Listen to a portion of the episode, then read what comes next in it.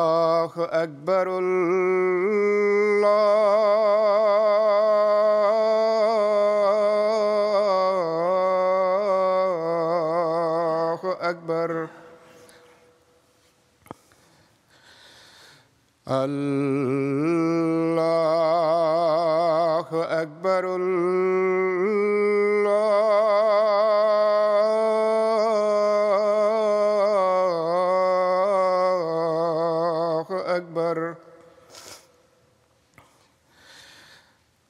واشهد اللہ لا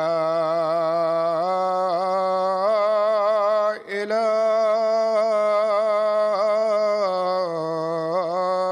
الا الله. اشهد ان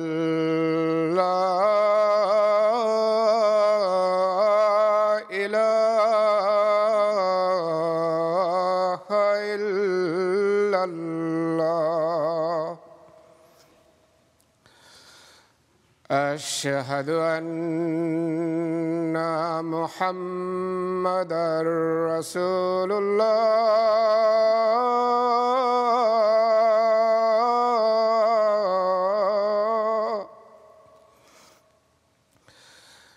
أشهد أن محمد رسول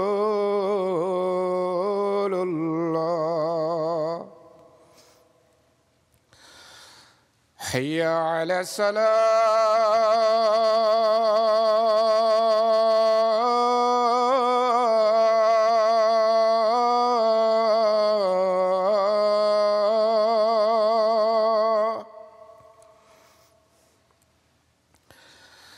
حي على الصلاة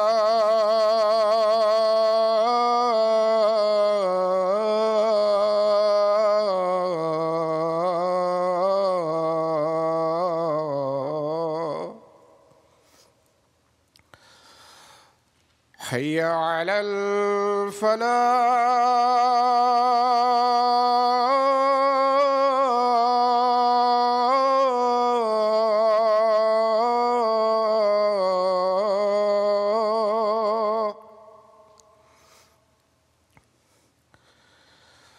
حي على الفلاح.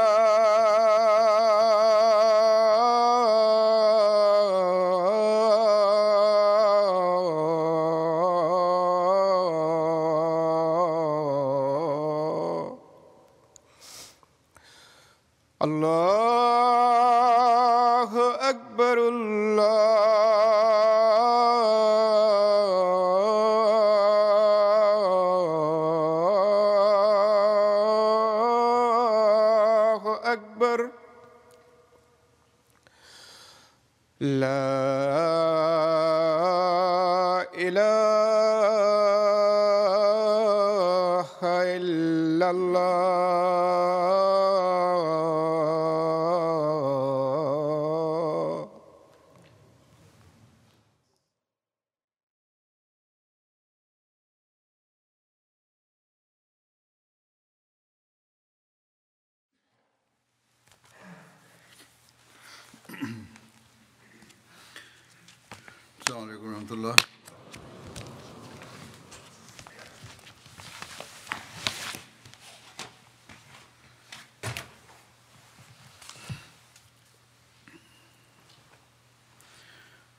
أشهد أن لا إله إلا الله وحده لا شريك له وأشهد أن محمدا عبده ورسوله.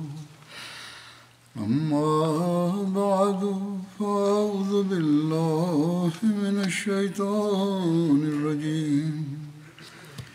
بسم الله الرحمن الرحيم. الحمد لله رب العالمين. الرحمن الرحيم. مالك يوم الدين. إياك نعبد وإياك نستعين. اهدنا الصراط المستقيم صراط الذين أنعمت عليهم غير المغضوب عليهم ولا الضالين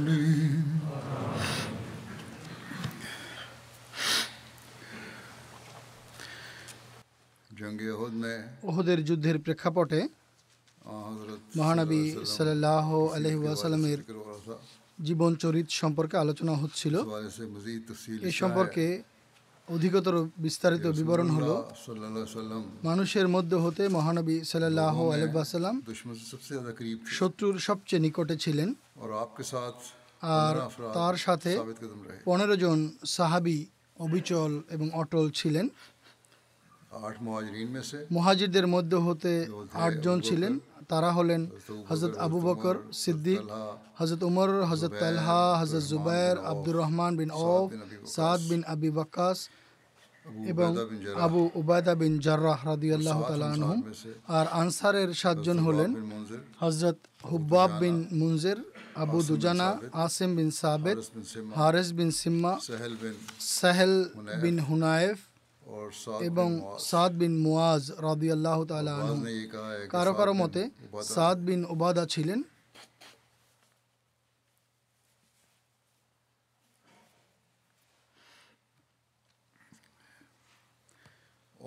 এবং মোহাম্মদ বিন মাসলামা রাদিয়াল্লাহ তালা আনহু ছিলেন আবার কেউ কেউ বলেছেন তার সামনে ত্রিশ জন সাহাবি অবিচল ছিলেন আর সবাই এ কথাই বলছিলেন যে আমার মুখমণ্ডল যেন মহানবী সাল্লাহ আলহামের পবিত্র মুখমণ্ডলের সামনে থাকে এবং আমার প্রাণ তার জীবন রক্ষায় নিবেদিত।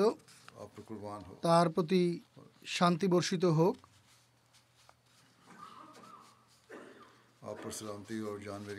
আর আমার প্রাণ তার জন্য উৎসর্গিত হোক। একটি রেওয়ায়তে আছে মহানবী সাল্লাহ আলহামের সাথে এগারো জন সাহাবি এবং তালহাবিন উবায়দুল্লাহ তালা আনহু রয়ে গিয়েছিলেন। আরেকটি আছে মুশ্রিকরা যখন মহানবী সাল্লাহ ঘিরে ফেলে তখন তিনি সাল্লাহ আলহিবাসাল্লাম সাতজন আনসারি সাহাবি এবং একজন কুরাইশ সাহাবির মাঝখানে ছিলেন। অনুরূপভাবে আরেকটি রেবায়তে রয়েছে যে মহানবী সাল্লাহ আলহিবাসাল্লাম নয়জন সাহাবির মাঝে একাই ছিলেন। এদের মধ্যে সাতজন আনসার এবং দুজন কুরাইশের মধ্যে হতে আর মহানবী সাল্লাহ আলাইসাল্লাম ছিলেন দশম।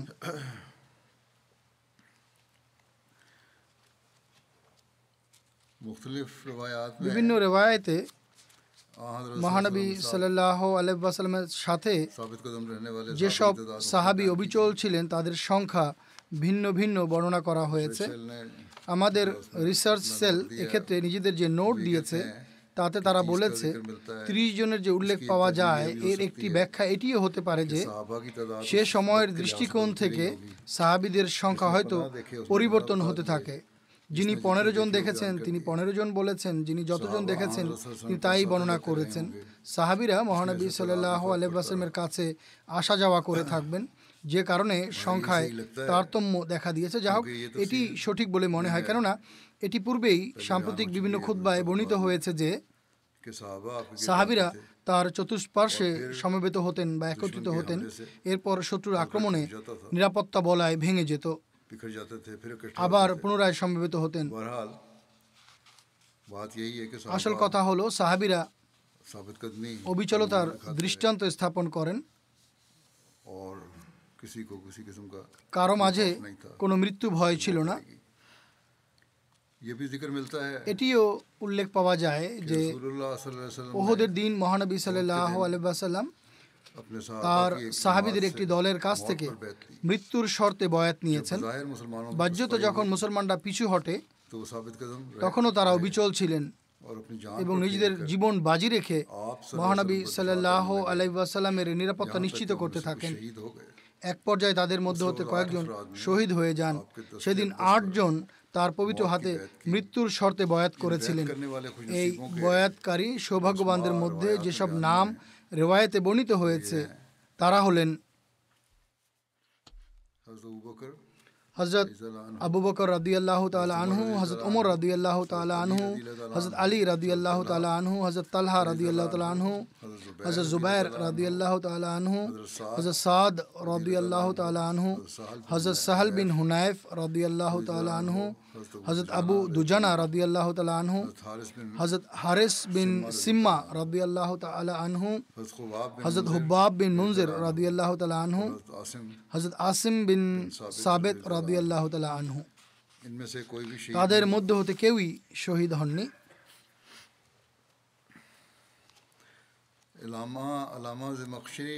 আল্লামা জামাকশারির গ্রন্থ খাসায়েসে আশারাতে উল্লিখিত আছে ওহদের দিন। হজরত জুবাইর রাদিয়াল্লাহ আনহু পরম অবিচলতার সাথে মহানবী সাল্লাহ আলহামের সঙ্গ দিয়েছেন এবং তিনি সেই সময় মহানবী সাল্লাহ আলহামের হাতে মৃত্যুর শর্তে বয়াত করেছিলেন। অর্থাৎ এই মর্মে অঙ্গীকার করেছিলেন যে মহানবী সাল্লাহ আলহামের সুরক্ষায় নিজের প্রাণ বিসর্জন দিবেন তবুও তার সঙ্গ পরিত্যাগ করবেন না। সিরাত খাতামান নাবিন গ্রন্থে হজরত মির্জা বশির আহমদ সাহেব রদিয়াল্লাহ তাল আনহু সাহাবিদের অবিচলতা এবং আত্মনিবেদন সম্পর্কে লিখেছেন। যেসব সাহাবি মহানবী সাল্লাহ আলহামের চতুর্দিকে সমবেত ছিলেন। তারা যে আত্মনিবেদন প্রদর্শন করেছেন ইতিহাস এর দৃষ্টান্ত উপস্থাপনে অপারক তারা পতঙ্গের মতো মহানবী সাল্লাহ আলহামের চতুষ্পার্শ্বে ঘুরছিলেন। আর তার খাতিরে নিজেদের জীবন বাজি রেখে প্রাণপণ লড়াই করছিলেন। যে আঘাতে আসত সাহাবিরা তা বুক পেতে নিতেন এবং মহানবী সাল্লাহ আলহামের সুরক্ষা করতেন। আর একই সঙ্গে শত্রুদের ওপরও আক্রমণ রচনা করতেন।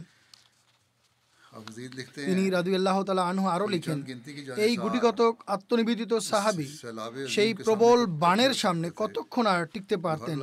যা প্রতিটি মুহূর্তে সর্বগ্রাসী তরঙ্গের ন্যায় চতুর্দিক থেকে ধেয়ে আসছিল। শত্রুর প্রতিটি আক্রমণের ঢেউ মুসলমানদেরকে কোথা থেকে কোথায় ভাসিয়ে নিয়ে যেত। কিন্তু আক্রমণের প্রকোপ কিছুটা প্রশমিত হতেই অসহায় মুসলমানরা লড়াই করতে করতে আবার নিজেদের প্রিয় মনিবের চতুষ্পার্শ্বে জড়ো হয়ে যেতেন। কখনো কখনো এমন ভয়াবহ আক্রমণ হতো যে মহানবী সাল্লাহ আলহি ওয়াসাল্লাম বাহ্যত একেবারেই নিঃসঙ্গ হয়ে পড়তেন। যেমন এক সময় আসে, যখন মহানবী সাল্লাহ আল্লাহ ওয়াসালামের চতুর্দিকে কেবলমাত্র বারো জন সাহাবি অবশিষ্ট থাকেন আর এমনও একটি সময় আসে যখন তার চতুষ্পার্শ্বে কেবল দুজন সাহাবি রয়ে গিয়েছিলেন।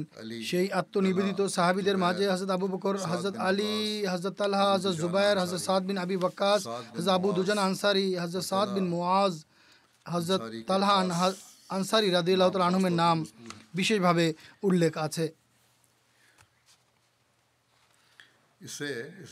এই উদ্ধৃতি থেকে মহানবী সাল্লাহ আলহামের চতুষ্পার্শ্বে উপস্থিত সাহাবিদের সংখ্যার যে তারতম্য বিভিন্ন রেওয়ায়তে পাওয়া যায় তা लेकिन वैसे कभी कम সুস্পষ্ট হয়ে যায় যেমনটি আমি বলেছিলাম আক্রমণের কারণে কখনো সংখ্যা কমে যেত আবার কখনো বৃদ্ধি পেত মহানবী সাল্লাহ আলহামের বিরুদ্ধে में ईसाइयों के খ্রিস্টানদের একটি অপবাদ খণ্ডন করতে গিয়ে হজরত মসিহ মাউদ আলহ সালাতাম বলেন খ্রিস্টানরা অপবাদ দিয়েছে যে মহানবী সাল্লাহাম নাকি মিথ্যা বলা বা ভিত্তিহীন কথা বৈধ আখ্যায়িত করেছেন। তিনি আলাহ ইসলাম বলেন আমাদের নেতা ও মনিব পবিত্র নবী সাল্লাহ আল্লাহামের শিক্ষার এক অনন্য দৃষ্টান্ত এই স্থানে সাব্যস্ত হয়।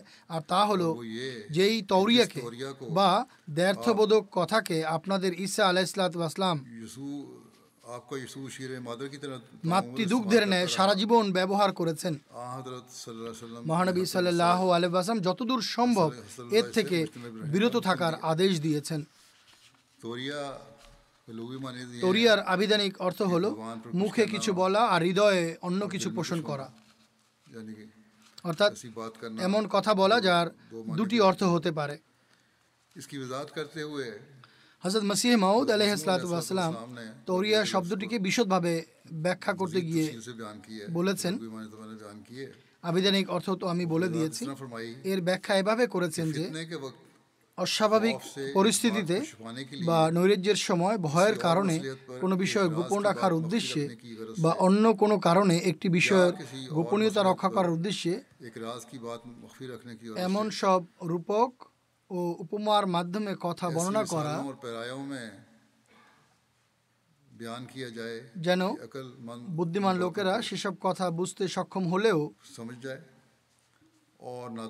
নির্বোধরা তা বুঝতে না পারে অর্থাৎ প্রজ্ঞার সাথে এমনভাবে কথা বলা যা মিথ্যাও হবে না এবং বুদ্ধিমান আসল বাস্তবতা কি তা বুঝতে সক্ষম হয়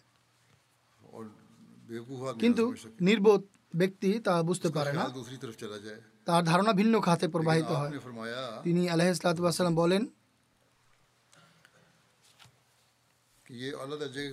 কিন্তু এটি উন্নত মানের তাকোয়ার পরিপন্থী। হাদিস থেকে এটি প্রমাণিত হয় যে এটি উন্নত পর্যায়ের তাকোয়ার পরিপন্থী। অতএব মহানবী সাল্লাহ আলহামের ক্ষেত্রে এটি কখনো প্রমাণ করা সম্ভব নয়। হজরত মসিহ মহমদ আলাহিসাম এ সম্পর্কে যা বলেন, তার সারাংশ হলো খ্রিস্টানদের ভাষ্য অনুযায়ী যে ব্যক্তিকে তারা খোদা মানে তার অবস্থা হলো তুচ্ছাতি, তুচ্ছ বিষয়ে তিনি মিথ্যা বলেছেন। যা হোক এর বিস্তারিত বিবরণ তুলে ধরে তিনি আলাহ ইসলাতাম বলেন মহানবী সাল্লাহ আলহাম যথাসম্ভব এর থেকে দূরে থাকার নির্দেশ দিয়েছেন যেন কথার অর্থ বাহ্যিকভাবেও মিথ্যা সদৃশ না হয় किल्फ से मुशाबे ना हो কিন্তু কি বলবো আর কি লিখবো क्या कहें और क्या कहें और क्या लिखें कि आपके ये আপনাদের ঈসা সাহেব इस कदर इल्तिजाम, সত্যের सच्चाई ক্ষেত্রে का ना कर এতটা सके, সাবধানতা অবলম্বন जो शख्स করতে खुदाई का পারেননি दावा करे, वो तो वो तो शेर बबर की तरह दुनिया में आना चाहिए था ना যে ব্যক্তি খোদা হওয়ার দাবি করে তার তো সিংহের ন্যায় পৃথিবীতে আবির্ভূত হওয়া উচিত ছিল। সারা জীবন তরি অবলম্বন করে মিথ্যা সদৃশ্য সব কথা বলে এটি প্রমাণ করার কথা না যে সে সেসব পরিপূর্ণ মানবদের অন্তর্ভুক্ত নয় যারা মৃত্যুর বিষয়ে ভ্রুক্ষেপহীন হয়ে শত্রুদের মোকাবিলায় নিজেকে প্রকাশ করে এবং খোদাতলার উপর নির্ভর করে। যাকে তোমরা খোদা বলছো তিনি তো সারা জীবন তরিয়া বা দ্ব্যর্থবোধক কথা বলেছেন। তিনি আলাইসলাম বলেন যে তারা কোনো স্থানে ভীরতা প্রদর্শন করে না। অর্থাৎ যে আল্লাহ তালার উপর নির্ভর করে সে এবং খোদার নবীরা কখনো ভীরতা প্রদর্শন করেন না।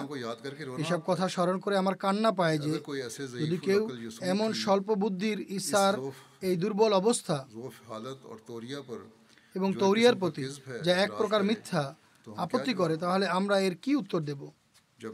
আমি যখন দেখি সৈয়দুল মুরসালিন সাল্লাহ আলহ ওহদের যুদ্ধে একাকী অবস্থায় উন্মুক্ত তরবারির সামনে বলছিলেন যে আমি মোহাম্মদ।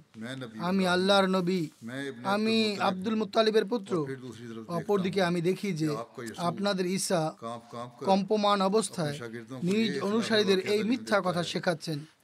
কাউকে বলো না যে আমি ঈসা মসিহ অথচ এই কথা বললে কেউ তাকে হত্যা করতে উদ্যত হয় না আমার আশ্চর্যের কোনো সীমা থাকে না যে হে আল্লাহ এই ব্যক্তিও কি নবী হতে পারে? খোদার পথে যার বীরত্বের অবস্থা এমন? হজরত ঈসার ক্ষেত্রে এই আশ্চর্যের বহিঃপ্রকাশ আসলে খ্রিস্টানদের অভিযুক্ত করার আদলে তিনি উত্তর দিয়েছেন। তার বিশ্বাস এটি ছিল না যে হজরত ঈসা নবী নন তার কথার অর্থ এটি ছিল না যে হজরত ঈসা নবী নন বরং তিনি বলেন যে নবীকে তোমরা উপস্থাপন করো আর যাকে খোদার পুত্র আখ্যায়িত করো তোমাদের পুস্তক অনুসারে এই হলো তার অবস্থা। তথাপি তোমরা মহানবী সাল্লাহ আল্লাহ প্রতি আপত্তি করো যে তিনি মিথ্যা বলা বা ভীরতা প্রদর্শন করা বৈধ আখ্যা দিয়েছেন। ইবনি ইসাক লিখেছেন যে কাফেররা যখন মহানবী সাল্লাহ আলহামকে ঘিরে ফেলে তখন মহানবী সাল্লাহ আলহাম বলেন মান রাজুল ইয়াসি লানা নফসা। অর্থাৎ কে আছে যে আমাদের জন্য নিজেকে বিক্রি করে দেবে? তখন জিয়াদ বিন সাকান পাঁচজন আনসারি সাহাবির সাথে দণ্ডায়মান হন। কেউ কেউ বলেন তিনি ছিলেন আম্মারা বিন ইয়াজিদ বিন সাকান রবি আল্লাহ তালা আনহু। তারা মহানবী সাল্লাহ আলবাসমের সামনে বীরত্বের স্বাক্ষর রেখে একজন একজন করে শহীদ হতে থাকেন। এমনকি তাদের মধ্য থেকে শেষ ব্যক্তি ছিলেন জিয়াদ অথবা আম্মারা। তারা লড়াই করতে থাকেন। এমনকি তাদের গায়ে অনেক আঘাত লাগে। অতঃপর মুসলমানদের একটি দল ফিরে আসে আর মুশ্রিকদের মহানবী সাল্লাহামের কাছ থেকে দূরে ঠেলে দেয়। এরপর মহানবী সাল্লাহ আলহাম বলেন জিয়াদ বিন সাকানকে আমার কাছে নিয়ে আসো। তাকে যখন আনা হয় তখন তিনি তার শেষ নিঃশ্বাস ত্যাগ করছিলেন। তিনি সাল্লাহ আসলাম বলেন তাকে আমার আরও নিকটবর্তী করো। তখন সাহাবিগণ তাকে মহানবী সাল্লাহ আল্লাহামের আরও নিকটে নিয়ে আসেন। তিনি সাল্লাহ আল্লাহাম নিজের পবিত্র চরণ তার কাছে এগিয়ে দেন। তিনি রাদু আল্লাহ তাল আনহু নিজের চেহারা মহানবী সাল্লামের পবিত্র চরণে রেখে দেন। হজরত জিয়াদ রাদিলত আনুর মৃত্যু এমন অবস্থায় হয়েছিল যখন তার গাল মহানবী সাল্লাহ পবিত্র চরণে ছিল আর তার দেহে চোদ্দটি আঘাত লেগেছিল। হজরত মির্জা বশির আহমদ সাহেব রাদিলত আনু বর্ণনা করেন, একটা সময় যখন কুরাইশদের আক্রমণ ভয়াবহ রূপ ধারণ করে, তখন মহানবী সাল্লাহ বলেন, কে আছে যে এই সময় আল্লাহ রাস্তায় নিজের জীবন উৎসর্গ করবে? এক আনসারির কানে যখন এই আওয়াজ পৌঁছে তখন তিনি এবং আরও ছয়জন আনসারি সাহাবি উম্মাদের ন্যায় এগিয়ে আসেন এবং তাদের মধ্যে প্রত্যেকেই তার আশেপাশে লড়াই করতে করতে জীবন উৎসর্গ করেন। জিয়াদ বিন সাকান রদি আল্লাহ তালা আনহু ছিলেন এই দলের প্রধান। যখন কাফেরদের এই আক্রমণ কিছুটা প্রশমিত হয়।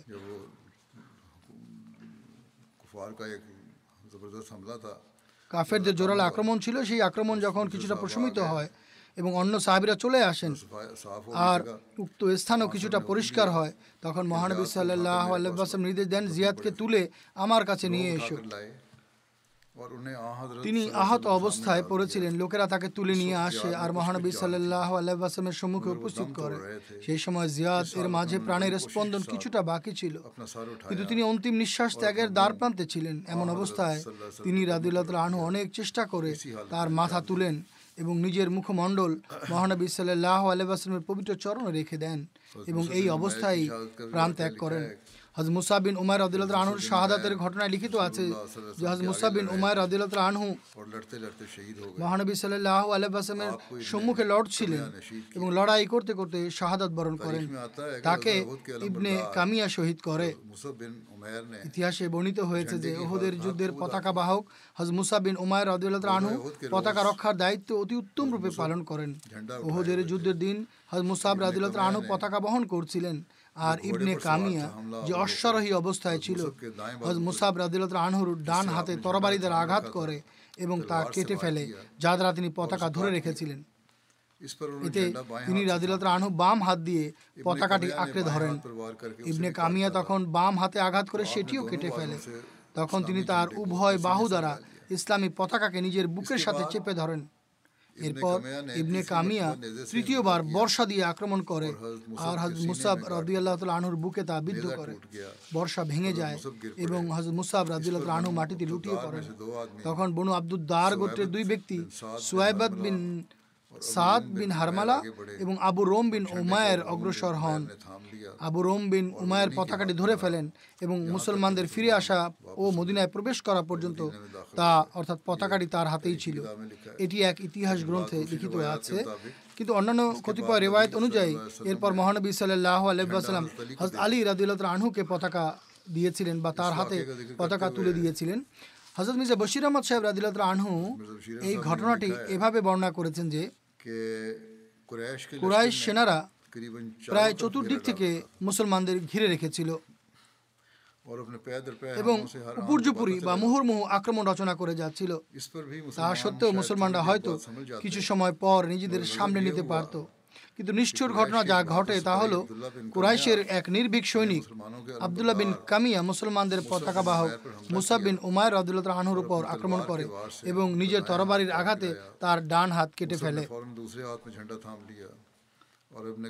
মুসাব রাজিল্লাহ রানু তাৎক্ষণিকভাবে অন্য হাতে পতাকা নিয়ে নেন আর ইবনে কামিয়ার মোকাবেলার জন্য সম্মুখে অগ্রসর হন কিন্তু সে দ্বিতীয় আঘাতে তার অপর হাতও কেটে ফেলে তখন হজরত মুসাব রাজিউল্লাহ নিজের দুই কাটা হাত একত্রিত করে বুকের সাথে জড়িয়ে ধরে ইসলামী পতাকা সমুন্নত রাখার চেষ্টা করেন তখন ইবনে কামিয়া তৃতীয় আক্রমণ করে আর এবার মুসাব রাজিউল্লাহ রানহু শহীদ হয়ে পড়ে যান পতাকা তো তৎক্ষণাৎ অন্য কোনো মুসলমান এগিয়ে এসে ধরে ফেলেন। কিন্তু যেহেতু মুসাব রাজিল্লাহ আনুর দেহের আকৃতি ও গরণ গঠন মহানবী সাল্লাহ আলহামের মতো ছিল তাই ইবনে কামিয়া ধরে নিয়েছিল আমি মোহাম্মদ সাল্লামকে হত্যা করেছি। আবার এটাও হতে পারে সে ষড়যন্ত্রমূলকভাবে ও ধোকা দেওয়ার উদ্দেশ্যে এই কৌশল অবলম্বন করেছিল। যা হোক মুসাফ রাদিলত রানহু শহীদ হয়ে পড়ে গেলে সে হইচই আরম্ভ করে দেয় যে আমি মোহাম্মদ সাল্লাহ আল্লাহামকে হত্যা করেছি। এই সংবাদে মুসলমানদের অবশিষ্ট মনোবলও হারিয়ে যায় এবং তাদের জমায়েত একেবারে বিক্ষিপ্ত, বিচ্ছিন্ন হয়ে পড়ে। যেভাবে এই মাত্র বর্ণনা করা হলো, ওহদের প্রান্তরে অল্প কিছু সময়ের অসতর্কতায় ইসলামী সেনাবাহিনীর বিজয় সাময়িক পরাজয়ে রূপান্তরিত হয়। কিন্তু মহানবী সাল্লাহ পৃথিবীর যুদ্ধের ইতিহাসে শ্রেষ্ঠ সেনাপতি ও প্রজ্ঞাপূর্ণ তরিত সিদ্ধান্ত গ্রহণে দক্ষ নির্বাচিত হন বা বিবেচিত হন। তিনি সাল্লাহ আলাইসাল্লাম যুদ্ধের পরিবর্তিত পরিস্থিতির উপর গভীর দৃষ্টি রাখেন। চার গুণ বড় সেনাবাহিনীর সামনে নিজের বিক্ষিপ্ত ও দুর্বল সেনাবাহিনীকে এভাবে নিরাপদ করেন যে শত্রুপক্ষ ইসলামী সেনাবাহিনীকে পুরোপুরি নিশ্চিন্ন করে দেওয়ার অশুভ উদ্দেশ্য চরিতার্থ করতে ব্যর্থ হয়। আজ মুসাব বিন উমায়ের রাদিল্লাহ রানুর শাহাদাতের পর মহানবী সাল্লাহ আলহাম ইসলামী সেনাবাহিনীর পতাকা আলী রাদিল্লাহ রানুকে প্রদান করেন। তিনি রাদিল্লাহ রানু ইসলামী সেনাবাহিনীর পতাকা হাতে নিয়ে বিজয়ের নেশায় উম্মাদ শত্রুদের সামনে দাঁড়িয়ে যান। তার তরবারি আঘাতের পর আঘাত করছিল। বিক্ষিপ্ত ইসলামী সেনাবাহিনীর আত্মবিশ্বাস পুনর্বহাল করছিল। হজরত আলী রাদিল্লাহ রানহু মহানবী সাল্লাহ আলাইসলামের পাশে সমবেত গুটি কয়েক ব্যক্তির সমন্বয়ে গঠিত। ইসলামী সেনাবাহিনীর ছোট্ট জমায়েতের সাথে একত্রিত হয়ে এমন যুদ্ধ করেন যে মুশ্রিকদের ঘেরাও থেকে বের হওয়ার পথ তৈরি হয়ে যায়। মহানবী সাল্লাহ নেতৃত্বে সেই ছোট্ট দলটি পথ তৈরি করে যুদ্ধক্ষেত্রে উপস্থিত বিক্ষিপ্ত ইসলামী সেনাদলের দিকে অগ্রসর হয়। যারা মহানবী সাল্লাহ আলাইসলামের শাহাদতের সংবাদ শুনে আত্মবিশ্বাস বা মনোবল হারিয়ে বসেছিল। জন্য মক্কার মুশরিকরাও ইসলামী সেনাবাহিনীর প্রত্যাবর্তনকে বিফল করার জন্য প্রচণ্ড আক্রমণ শুরু করে দেয়।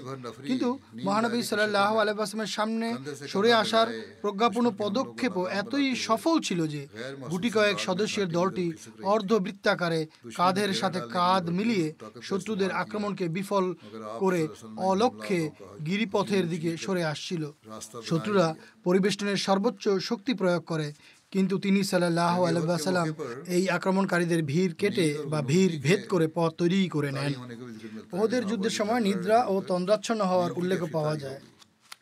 সাহাবি যারা লড়ছিলেন তাদের উপর ঘুমের অবস্থা ছেয়ে গিয়েছিল।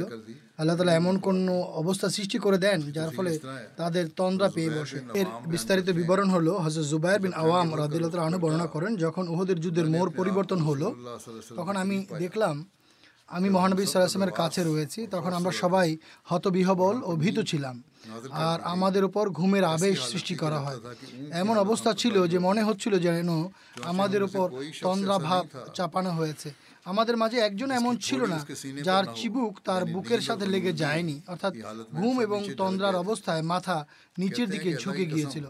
তিনি বলেন আল্লাহর কাসম আমার এমন মনে হচ্ছিল আমি যেন স্বপ্নে মুয়াত্তে বিন কুশায় রানুর আওয়াজ শুনতে পাচ্ছি। তিনি বলছিলেন যদি আমাদের সিদ্ধান্ত গ্রহণের অধিকার থাকতো তাহলে আমরা কখনো এখানে এভাবে নিহত হতাম না। মুয়াত্তে বিন কুশায় রাদিল্লাহ আনসারি সাহাবি ছিলেন। তিনি আকাবার বয়াত বদরের যুদ্ধ এবং ওহদের যুদ্ধে অংশগ্রহণ করেছিলেন। আমি তার এই বাক্যটি মুখস্থ করে নিলাম। উক্ত ঘটনা সম্পর্কে আল্লাহ তালা এই আয়াতটি অবতীর্ণ করেন। সুম্মা আনজাল আলাইকুম মিম বাদিল গাম্মে আমানাতান নু আসান ইয়াকশা মিনকুম। وطائفة قد أهمتهم. أنفسهم يظنون بالله. غير الحق ظن الجاهلية. يقولون هل لنا من الأمر من شيء؟ هل لنا من الأمر من شيء؟ قل إن الأمر كله لله. অর্থাৎ অতঃপর তিনি আল্লাহ তোমাদের প্রতি দুঃখের পর প্রশান্তি প্রদানের উদ্দেশ্যে তন্দ্রা অবতীর্ণ করেছিলেন যা তোমাদের এক দলকে আচ্ছাদিত করছিল। আর এক দল এমনও ছিল যাদের জীবন তাদের চিন্তিত করে রেখেছিল। তারা আল্লাহর সম্পর্কে অজ্ঞতার যুগের ধারণা মতো অন্যায় ধারণা করছিল। তারা বলছিল গুরুত্বপূর্ণ সিদ্ধান্ত নেওয়ার ক্ষেত্রে কি আমাদেরও কোনো ভূমিকা আছে?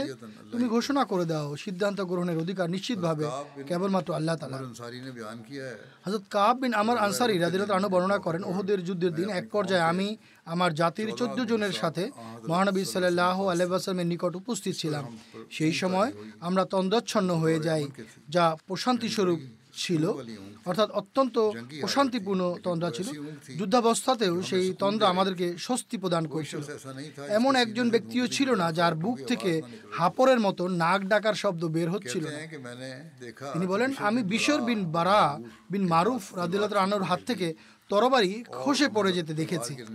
অথচ তিনি তরবারি পড়ে যাওয়ার বিষয়টি অনুভবই করতে পারেননি, উপলব্ধি করতে পারেনি অথচ মুশিকরা আমাদের দিকে ধেয়ে আসছিল। হজরত খলিফুল মসির রাবে রহমাল্লা তালা এই আয়াতের তফসির করতে গিয়ে বা ব্যাখ্যা করতে গিয়ে লিখেছেন। হতে পারে? তরবারি পড়ে যাওয়ার বিষয়টি তিনি বুঝতে পেরেছিলেন। সেই সময় ঘুম তো ছিল কিন্তু তার হাতে যে অস্ত্র ছিল তা দৃঢ়ভাবে আঁকড়ে ধরা ছিল। সেটি পড়ে যাওয়ার উপক্রম হলে ঝাঁকুনি লাগতো। যা হোক এখানে নুয়াজ শব্দটি ব্যবহৃত হয়েছে। এর ব্যাখ্যা হচ্ছে বিভিন্ন আঙ্গিকে আমানাতান নোয়াসানের যেসব অর্থ দাঁড়ায় সেসবের সার কথা হলো কষ্টের পর তোমাদের প্রতি এমন প্রশান্তি অবতীর্ণ করা হয়েছে যাকে ঘুম বলা যেতে পারে বা নিদ্রা বলা যেতে পারে অথবা এমন তন্দ্রায় আচ্ছন্ন করেছেন যা প্রশান্তিদায়ক ছিল অথবা এমন শান্তি প্রদান করা হয়েছে যা নিদ্রার মতো বা ঘুমের মতো প্রভাব রাখত অথবা ঘুমের অন্তর্ভুক্ত ছিল। এই আমানতান নুয়াসানের অর্থ হলো তন্দ্রা সাময়িকভাবে মাথা ঝুঁকিয়ে ধাক্কা খাওয়াকেও বলে। কিন্তু নুয়াসানের অর্থ তেমন তন্দ্রা নয়, বরং ঘুম ও জাগরণের মধ্যবর্তী অবস্থা হয়ে থাকে। ঘুমানোর আগে মধ্যবর্তী এমন একটি অবস্থা তৈরি হয় যখন শরীরের সকল স্নায়ু এক প্রকার প্রশান্তি বোধ করে। সেটি এক গভীর প্রশান্তি। সেই প্রশান্তিকর অবস্থা যদি চলমান থাকে, তবে তা পরে নিদ্রা বা ঘুমে রূপান্তরিত হয়। আর তন্দ্রার অবস্থায় যদি মানুষ হাঁটতে থাকে, তাহলে মানুষ পড়বে না। ঠিক পড়ার উপক্রম হলে তার ঝাঁকুনি লাগবে সে বুঝতে পারে আমি কি অবস্থায় ছিলাম। কিন্তু যদি ঘুমিয়ে যায় তবে তার স্নায়ু এবং অঙ্গ প্রত্যঙ্গের উপর তার আর কোনো নিয়ন্ত্রণ থাকে না। যা হোক হতে পারে সেই সময়ে বিশ্বর বিন বারা রাদিউল্লাহ তালা আনহুর এমন অবস্থায় গভীর ঘুমও পেয়ে থাকবে। কিন্তু যুদ্ধাবস্থা হওয়া সত্ত্বেও সেই অবস্থাটি ছিল প্রশান্তিকর। এমন অবস্থায় মানুষ পড়ে যায়। যদি এটিকে সঠিকও ধরে নেওয়া হয় তবে সেই কারণেই হয়তো তার হাত সামান্য ঢিলে হয়ে তরবারি পড়ে যায়। যা হোক এটি এমন একটি অবস্থা যাতে তৎক্ষণাৎ বোঝাও যায় যে আমি গভীর ঘুমে আচ্ছন্ন হচ্ছি, তখন মানুষ ঝটকা লেগে জেগে যায়। সুতরাং আল্লাহ তালা বলেন, আমি তোমাদেরকে এমন প্রশান্তিকর অবস্থায় উপনীত করেছি যা ঘুমের সদৃশ্য ছিল। কিন্তু ঘুমের মতো এতটা গভীর ছিল না যে তোমাদের নিজেদের অঙ্গ প্রত্যঙ্গের উপর কোনো নিয়ন্ত্রণই থাকবে না। সেটি প্রশান্তি তো দিচ্ছিল, কিন্তু তোমাদেরকে অকর্মণ্য করছিল না। অনুরূপভাবে হজরত আবু তালহা রাবদুল্লাহ আনু বলেন আর এটি বোখারির হাদিসে উল্লেখ রয়েছে যে ওহদের যুদ্ধের দিন ঠিক যুদ্ধের সময় তন্দ্রা আমাদের আচ্ছন্ন করে আর এটি সেই তন্দ্রা যার উল্লেখ ইতিপূর্বে করা হয়েছে। হাজার তালহা রাদিয়াল্লাহু আনহু বলেন তরবারি আমার হাত থেকে পড়ে যাবার উপক্রম হলেই আমি সেটি ধরে ফেলতাম। অতএব এই হাদিস বলছে ঘুমের অবস্থা এমন ছিল না যে হাত থেকে জিনিস নিচে পড়ে যাবে বা হাঁটতে হাঁটতে আমরা পড়ে যাব। প্রশান্তি ছিল। চলতে চলতে হাম গির যায়। স্বস্তি ছিল কিন্তু তবুও নিজেদের অঙ্গ প্রত্যঙ্গের উপর আমাদের নিয়ন্ত্রণ ছিল। অতঃপর পড়ে যাবার উপক্রম হলেই দৃঢ়মুষ্টিতে আমরা ধরে ফেলতাম। অর্থাৎ এই তন্দ্রাভাব হঠাৎ আসেনি বরং এটি একটি পরিস্থিতি ছিল যা এসব মানুষের উপর কিছুক্ষণ বিরাজমান ছিল। তফসির আবু তালহা আনহু কর্তৃক বর্ণিত হয়েছে ওহদের যুদ্ধের দিন মাথা উঁচু করে তাকালে প্রত্যেককে ঘুমে ঢুলতে ঢুলতে নিজের ঢালের নিচে ঝুঁকতে দেখি। জেগে থাকার কারণে কিংবা ক্লান্তির কারণে এই সাহাবিরা ছিলেন অবসন্ন। এহেন অবস্থায় আল্লাহ তালার পক্ষ থেকে এই প্রশান্তির অবস্থা সৃষ্টি হয়েছিল। তিনি বলেন দৃশ্যটি সার্বজনীন ছিল। এমন নয় যে হঠাৎ কোনো সৈন্যের উপর চেপে বসা অবস্থা ছিল। বরং গোটা বাহিনী যারা মহানবী সাল্লাহ আলহামের সাথে যুদ্ধে শত্রুদের বিপরীতে অনর ছিলেন। তাদের সবার উপর মনে হলো যেন আকাশ থেকে একটি জিনিস অবতীর্ণ হয়েছে আর সে অবস্থা তাদেরকে আচ্ছন্ন করেছে। সে সময় তাদের নিজেদের অঙ্গ প্রত্যঙ্গকে চন্মনে করার সেগুলিকে সতেজ করার জন্য এই প্রশান্তির ভীষণ প্রয়োজন ছিল আর সেটি ঘুমানোর সময় ছিল না। অবস্থা যখন এমন অর্থাৎ এমন ক্লান্তিকর অবস্থা হলে মানুষের উপর এ ধরনের অবস্থা চেয়ে যায়। যা হোক গোটা জাতি যুদ্ধ চলাকালে যখন শত্রুর পক্ষ থেকে কঠিন বিপদের সম্মুখীন এমন ঘুমের ঘোরে চলে যাওয়া একটি মজেজা যা কোনো কাকতালীয় বিষয় ছিল না। কোনো কোনো মানুষের সাথে এমনটি হয়ে যায় কিন্তু এটি কোনো আকস্মিক ঘটনা নয় বরং এটি একটি মজেজা অলৌকিক নিদর্শন। আর আল্লাহ তালার পক্ষ থেকে একটি বিশেষ প্রশান্তিকর অবস্থা তাদেরকে সে সময় প্রদান করা হয়েছিল। জুহরির বরাতে আল্লাহ আব্দুর রাজ্জাক রেওয়ায়ত করেন যে মহানবী সাল্লাহ আলহামের জ্যোতির্মণ্ডিত চেহারার উপর ওহুদের দিন তরবারি দিয়ে সত্তরটি আঘাত করা হয়েছিল। আল্লাহ তালা তাকে এসব অনিষ্ট থেকে রক্ষা করেছেন। ইবনে হাজার আসকালানি বর্ণনা করেন। হতে পারে জুহরি সত্তর বলতে প্রকৃত অর্থে সত্তরই বুঝিয়েছেন বা সত্তর বলতে অগণিত বুঝাতে চেয়েছেন। হজরত আকদাস মসিহ মাউদ আলহ ইসলাতাম বলেন যুদ্ধে তাকে সর্বাধিক সাহসী মনে করা হতো যে মহানবী সাল্লাহ আলহামের পাশে থাকত। কেননা তিনি সাল্লাহ আলহাম অনেক ভয়াবহ স্থানে থাকতেন। সুবহান আল্লাহ কত না অতুলনীয় মর্যাদা। ওহদের প্রান্তরে দেখো তরবারির পর তরবারির আঘাত আসে। এত তুমুল যুদ্ধ হচ্ছিল যে সাহাবিরা সহ্য করতে পারছিলেন না। কিন্তু এই সাহসী পুরুষ বুক পেতে দিয়ে বীর বিক্রমে যুদ্ধ করছিলেন। এতে সাহাবিদের কোনো দোষ ছিল না। আল্লাহ তালা তাদেরকে ক্ষমা করে দিয়েছেন। এতে রহস্য এই ছিল যে মহানবী সাল্লাহ আল্লাহামের বীরত্বের দৃষ্টান্ত স্থাপন করা। তিনি আল্লাহ ইসলাম বলেন এক সময় উপর্যুপুরি তরবারের আঘাত আসছিল। আর তিনি সাল্লাহ আলাইসাল্লাম আল্লাহর নবী হওয়ার দাবি করছিলেন যে আমি আল্লাহর রসুল মুহাম্মদ। তিনি আল্লাহ ইসলাম বলেন মহানবী সাল্লাহামের কপালে সত্তরটি আঘাত লাগে। কিন্তু আঘাত হালকা ছিল যা এক মহান ঘটনা ছিল। মহানবী সাল্লাহ আলাইসাল্লামের গর্তে পড়ে যাবার ঘটনা সম্পর্কে রেওয়ায়ত যেভাবে বর্ণিত হয়েছে তা হল ফাসেক আবু আমের ওহদের ময়দানে বিভিন্ন স্থানে অনেকগুলো গর্ত খুঁড়ে রেখেছিল যেন মুসলমানরা অজান্তে সেগুলোতে পড়ে যায় এবং ক্ষতিগ্রস্ত হয়। মহানবী সাল্লাম নিজের অজান্তে সেগুলোর একটিতে পড়ে যান। তিনি অজ্ঞান হয়ে যান এবং তার দুই হাঁটুতে আঘাত পান। আলী রাজিলাত আনু তরিজ গতিতে অগ্রসর হয়ে তাকে ধরে ফেলেন। আর হজরত তালহা বিন উবায়দুল্লাহ রাদিল্লাহ আনু মহানবী সাল্লাহ আলহামকে খাত থেকে উপরে তুলে আনেন।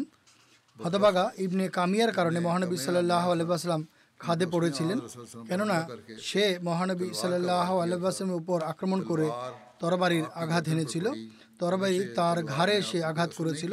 তরবারির কোপ তার কোনো ক্ষতি করেনি। কিন্তু এর আঘাতের ফলে তার পবিত্র ঘাড়ে এত তীব্র আঘাত আসে যে এরপর এক মাস বা ততোধিক কাল পর্যন্ত তার ঘাড়ে কষ্ট ছিল। একই সাথে সে পাথর ছুটতে থাকে।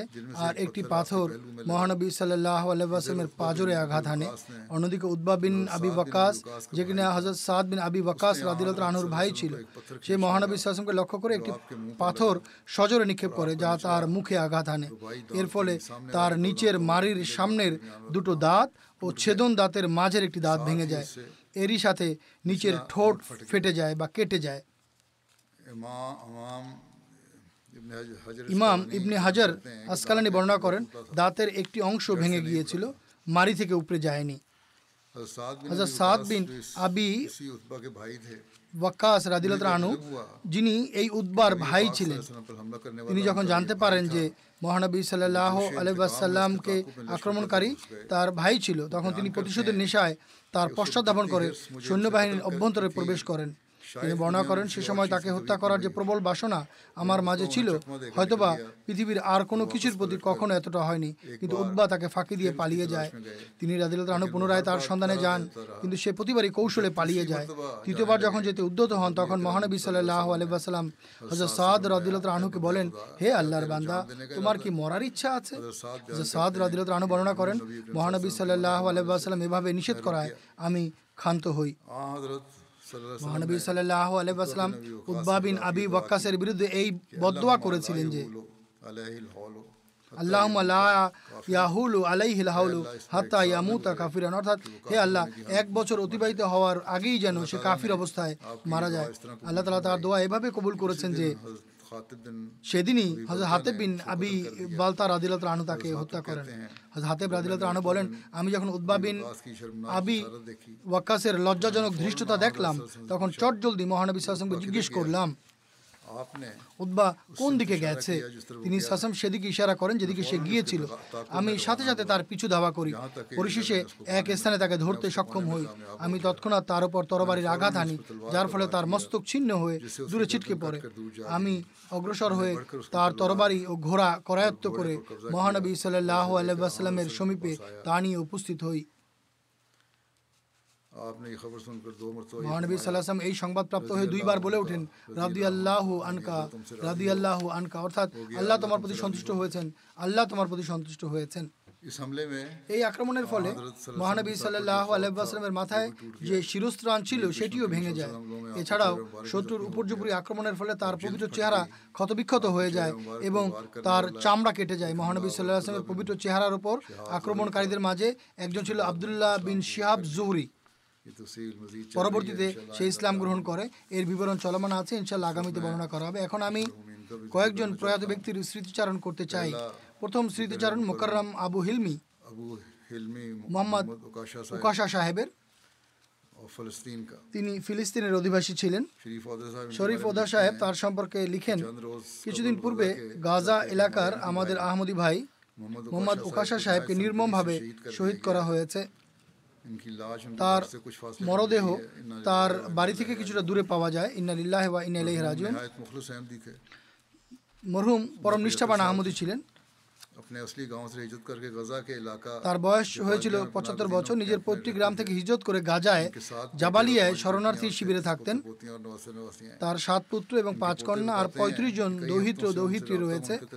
তার এক দৌহিত্র বলেন কয়েক সপ্তাহ যাবৎ তার সাথে যোগাযোগ বিচ্ছিন্ন ছিল। সাময়িক যুদ্ধবিরতির সময় তাকে খুঁজতে যায় কিন্তু তাকে বাড়িতে পাইনি এরপর তার বাড়ি থেকে একশো মিটার দূরে ছড়িয়ে ছিটিয়ে থাকা লাশের মাঝে তার লাশ খুঁজে পাওয়া যায়। তার মাথায় গুলি করে শহীদ করা হয়েছিল। গাজার একজন আহমদি ইয়াসির শাহিন সাহেব বলেন মরুম দশ বছর আগে ডিশ অ্যান্টেনা লাগিয়ে আমাকে বলেন এমটিএ চ্যানেল খুঁজে পেতে আমাকে সাহায্য করো। তখন তার মাধ্যমে আমি আহমদীয়ত সম্পর্কে জানতে পারি। কিছুদিন পর তিনি আমাকে জামাত সম্পর্কে বিস্তারিতভাবে অবগত করেন এবং কিছু বই পুস্তক পাঠিয়ে দেন। কিছুকাল আমাদের মাঝে ধর্মীয় বিতর্ক চলতে থাকে এরপর আমি ইস্তেখারা করি এবং আমার স্ত্রী সহ বয়াত করার সৌভাগ্য লাভ করি। আমার বয়াত গ্রহণ করায় মোহাম্মদ উকাশা সাহেব ভীষণ আনন্দিত হন। এরপর আমাদের সম্পর্ক আরও দৃঢ় হয়। তিনি আমাকে ঘণ্টার পর ঘণ্টা কোরআনের বিভিন্ন আয়াতের তফসির শোনাতেন। তফসিরে কবির থেকে বিভিন্ন উদ্ধৃতি পড়ে শোনাতেন এবং নাসেক মনসুখের মতো বিষয়াদি বুঝাতেন। তার কথা বলার ধরন খুবই চিত্তাকর্ষক ছিল। দীর্ঘদিন যাবৎ একটি পুস্তক প্রণয়ন করছিলেন আর আমাকে ডেকে উক্ত পুস্তক থেকে পড়ে শোনাতেন এবং এবং সেটিকে আরও পরিমার্জন করতেন এবং বিভিন্ন বিষয় নিয়ে আলোচনা করতেন। তার ইচ্ছা ছিল তার বাড়িটিকে সম্প্রসারণ করে তাতে একটি লাইব্রেরি স্থাপন করবেন, যেখানে তিনি জামাতের বই পুস্তকের অনুলিপি রাখবেন। কিন্তু তার পরিবার আহমদীয়তের কারণে তার প্রতি জুলুম নির্যাতন করত, তাই তার এই সদিচ্ছা পূর্ণ হয়নি। তার মাধ্যমে গাজা জামাতের সাথে আমার পরিচয় হয়। আমরা সবাই তার বৈঠকখানায় তার সাথে সাক্ষাৎ করতাম। তার জীবনের অন্তিম বছরগুলোতে অসুস্থতার কারণে তিনি প্রায়শই নিজ বাড়িতে থাকতেন এবং অতি কষ্টে হাঁটাচলা কমই করতেন। গাজার অপর একজন আহমদি ইউজ সাহেব বলেন, মরহুম ছিলেন দীর্ঘকায় শীর্ণদেহ ও শুভ্র শ্বশ্রুমণ্ডিত তিনি যার সাথে কথা বলতেন স্বল্পতম সময়ে তার উপর তার পুণ্য ও তাকোয়ার প্রভাব পড়ত। সর্বদা জিক্রে লাহি এবং জামাতের বই পুস্তক পাঠে ব্যস্ত থাকতেন। তার গভীর আকাঙ্ক্ষা ছিল যে তার বাড়ির পাশেই যেন জামাতের একটি মসজিদ নির্মিত হয়। দুই হাজার সালের যুদ্ধের পর তিনি নিজের হাতে একটি নিবন্ধ লিখেছিলেন যাতে তিনি লেখেন এমন একদিন আসবে যখন কবরগুলোর ওপর বোমা নিক্ষেপ করা হবে আর সেগুলোর ফলক ও পাথর এদিক সেদিক ছড়িয়ে পড়বে। পরবর্তীতে সত্যি এমনটি হয়েছে। প্রতিকূল পরিস্থিতি পরিবেষ্টিত হওয়া সত্ত্বেও প্রত্যেক সাক্ষাৎ প্রার্থীর সাথে হাস্যবদনে সাক্ষাৎ করতেন। তিনি ছিলেন খুব উদার মেধাবী এবং অন্যের মনের কথা খুব দ্রুত পড়তে পারতেন। জনাব ইউসুফ নামের একজন ডাক্তার সাহেব বলেন ভাই আবু হিলমি ছিলেন একজন নিষ্ঠাবান সত্যিকার আহমদি। আহমদি হওয়ার পূর্বেই তার চিন্তাধারা ও কার্যাবলী আহমদি সুলভ ছিল। তাই জামাতের সুসংবাদ পাওয়া মাত্রই বয়াত গ্রহণ করেন। বয়াত গ্রহণের পর তিনি মাসায় ও আশপাশের লোকদের সাথে জামাত সম্পর্কে কথা বলতেন। ফলে তাকে নিজের আত্মীয় স্বজনের পক্ষ থেকে অনেক বিরোধিতা ও দুর্ভোগের সম্মুখীন হতে হয়েছে। শেষ বয়সে তিনি ক্র্যাচে ভর দিয়ে জুম্মা এবং অন্যান্য অনুষ্ঠানে সর্বাগ্রে উপস্থিত হতেন। অথচ তার অনেক কষ্ট হতো এবং পথিমধ্যে বিরোধীদের কারণে বিপদের সম্মুখীন হতে হতো। দরিদ্র হওয়া সত্ত্বেও চাঁদা অন্যদের আগে দিতেন। তার আকাঙ্ক্ষা ছিল জামাত ও এর দৃষ্টিভঙ্গি সমস্ত জগতে যেন বিজয় লাভ করে। কেননা এর মাঝেই রয়েছে মানুষের সকল সমস্যার সমাধান। তিনি নিজের বাড়ি ও জমির একাংশ জামাতকে প্রদান করার বাসনা রাখতেন যেন সেখানে জামাতের মসজিদ ও জামাতের কেন্দ্র স্থাপিত হতে পারে। কিন্তু তার বিরোধী আত্মীয় স্বজন এ কাজে অন্তরায় হয়। আল্লাহ তালা তার পদমর্যাদা উন্নীত করুন। তার সন্তান সন্ততিকেও তার দোয়ার উত্তরাধিকারী করুন। তার সন্তান ও পরিবার যেন আহমদিয়াত ও প্রকৃত ইসলামকে অনুধাবন করতে পারে এবং শান্তি ও নিরাপত্তার মাঝে থাকতে পারে। আল্লাহ তালা তাদের এলাকায় শান্তি প্রতিষ্ঠা করুন। অত্যাচারীদের প্রতিহত করুন এবং অত্যাচারী এবং নিপীড়নকারীদের নির্মূল করুন। ইসরায়েল এখন লেবানন সীমান্ত হিজবুল্লার বিরুদ্ধে যুদ্ধ আরম্ভ করতে যাচ্ছে এবং এর ফলে অবস্থার আরও অবনতি ঘটবে।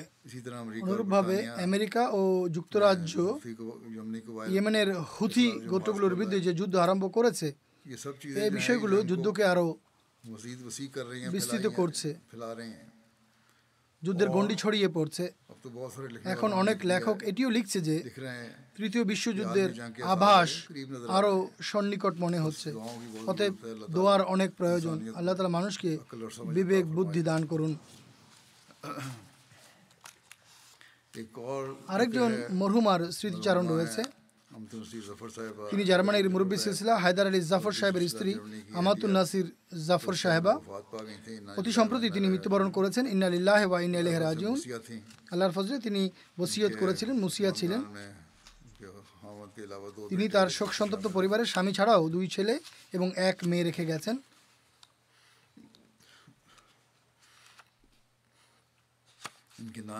তার নানা হজরত চৌধুরী আমিনুল্লাহ সাহেব রাদিল্লাহ আনু আজ মুসিম মোহাম্মদ আসলাতামের সাহাবি ছিলেন। হায়দার আলী জাফর সাহেব লিখেছেন। আমি মুরব্বী হিসেবে কর্মক্ষেত্রে ছিলেন বিভিন্ন সময় প্রায় বারো বছর তিনি একা ছিলেন। কিন্তু কখনো কোনো অভিযোগ অনুযোগ করেননি। একবারের ঘটনা কোনো বিষয়ে তিনি খুব চিন্তিত ছিলেন। যখন আমি জিজ্ঞেস করি আমাকে পূর্বে কেন বলনি? তখন তিনি বলেন না বলার কারণ হলো কর্মক্ষেত্রে কাজে যেন কোনো বিঘ্ন না ঘটে অর্থাৎ আপনার কাজে যেন বিঘ্ন না ঘটে। তিনি ফ্রাঙ্কফুটের বাইতেসুব হালকার প্রেসিডেন্টও ছিলেন। খেলাফত জুবলির বছর ফ্রাঙ্কফুটে লাজনার সাদর হিসেবে কাজ করার সুযোগও পেয়েছেন। আল্লাহ তালার কৃপায় নামাজ রোজায় খুবই অভ্যস্ত ছিলেন। নিয়মিত তাহাজুদ পড়তেন কোরআন তেলাবাদ করতেন। অনেক সাদগা খায়রাত করতেন। এবং যথাসময়ে চাঁদা পরিশোধ করতেন। আল্লাহ তালা মরহুমার প্রতি ক্ষমা ও দয়াসুলভ আচরণ করুন। পরবর্তী স্মৃতিচারণ ঘুটিয়ালিয়ার হাবিবুল্লাহ কাহলুন সাহেবের স্ত্রী নাসিম আখতার সাহেবার, যিনি সম্প্রতি মৃত্যুবরণ করেছেন। ইনারিল্লাহ ওয়া ইনাইলাহ রাজিউন।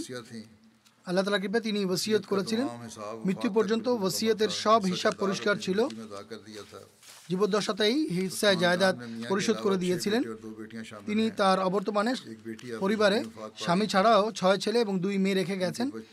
এক মেয়ে তার জীবদ্দশাতেই মৃত্যুবরণ করেছিলেন। সন্তানদেরকেও খুব স্নেহ ভালোবাসার সাথে রেখেছেন এবং শিক্ষা দিয়েছেন।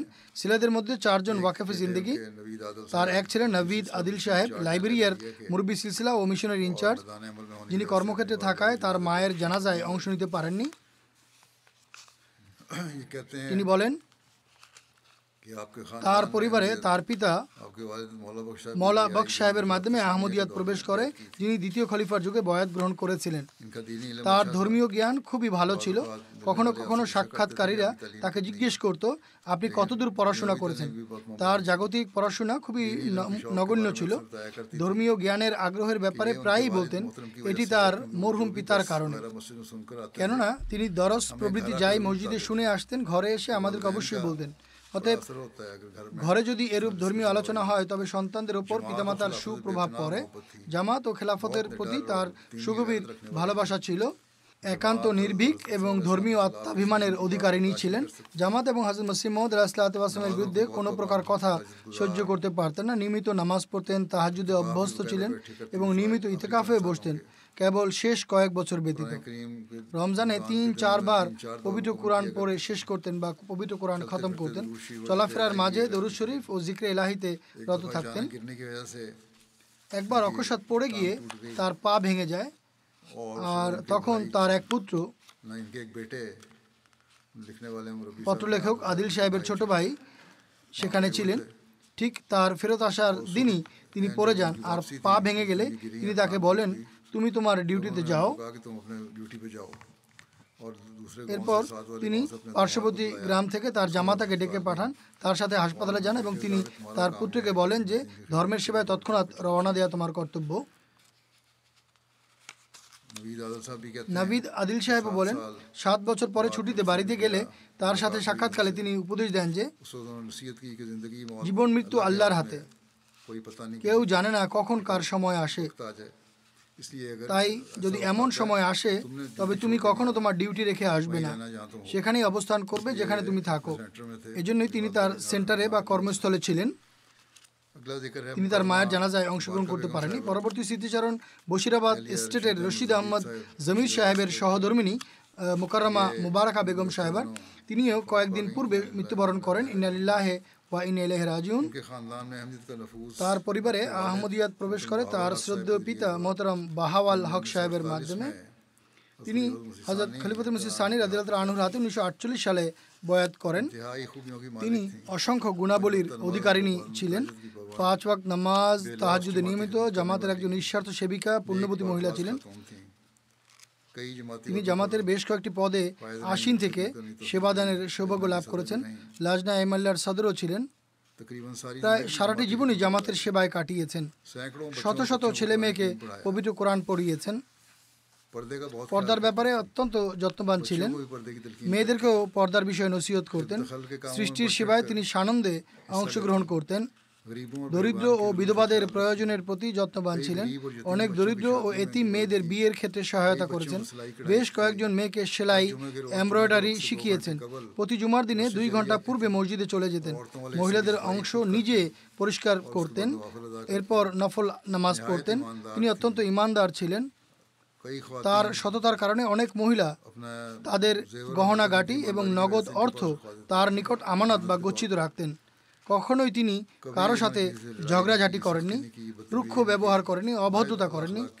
একান্ত উন্নত চারিত্রিক বৈশিষ্ট্যের অধিকারিণী ছিলেন আল্লাহ তালার কৃপায় তিনি বসিয়তকারী ছিলেন। তিনি যখন বসিয়ত করেন তখন পাশাপাশি নিজের মেয়েদেরকে বসিয়ত করিয়েছেন অনুরূপভাবে তিনি গ্রামে অনেক মহিলাকেও বসিয়ত ব্যবস্থায় অন্তর্ভুক্ত করেন।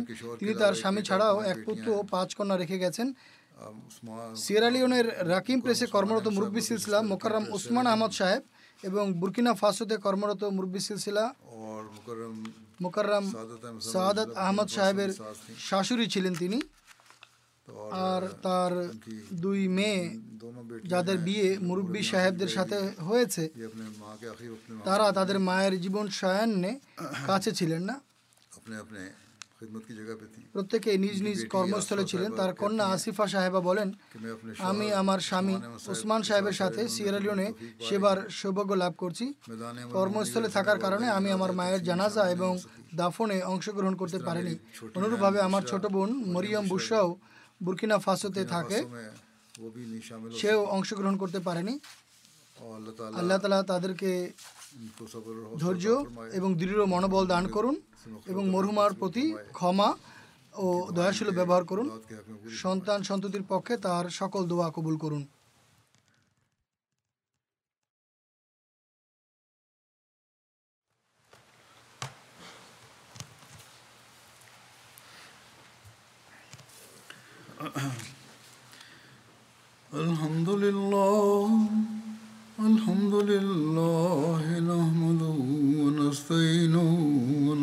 ونستغفره ونؤمن به ونتوكل عليه ونعوذ بالله من شرور أنفسنا ومن سيئات أعمالنا من يهده الله فلا مضل له ومن يضلل فلا هادي له ونشهد أن لا إله إلا الله ونشهد أن محمدا عبده ورسوله.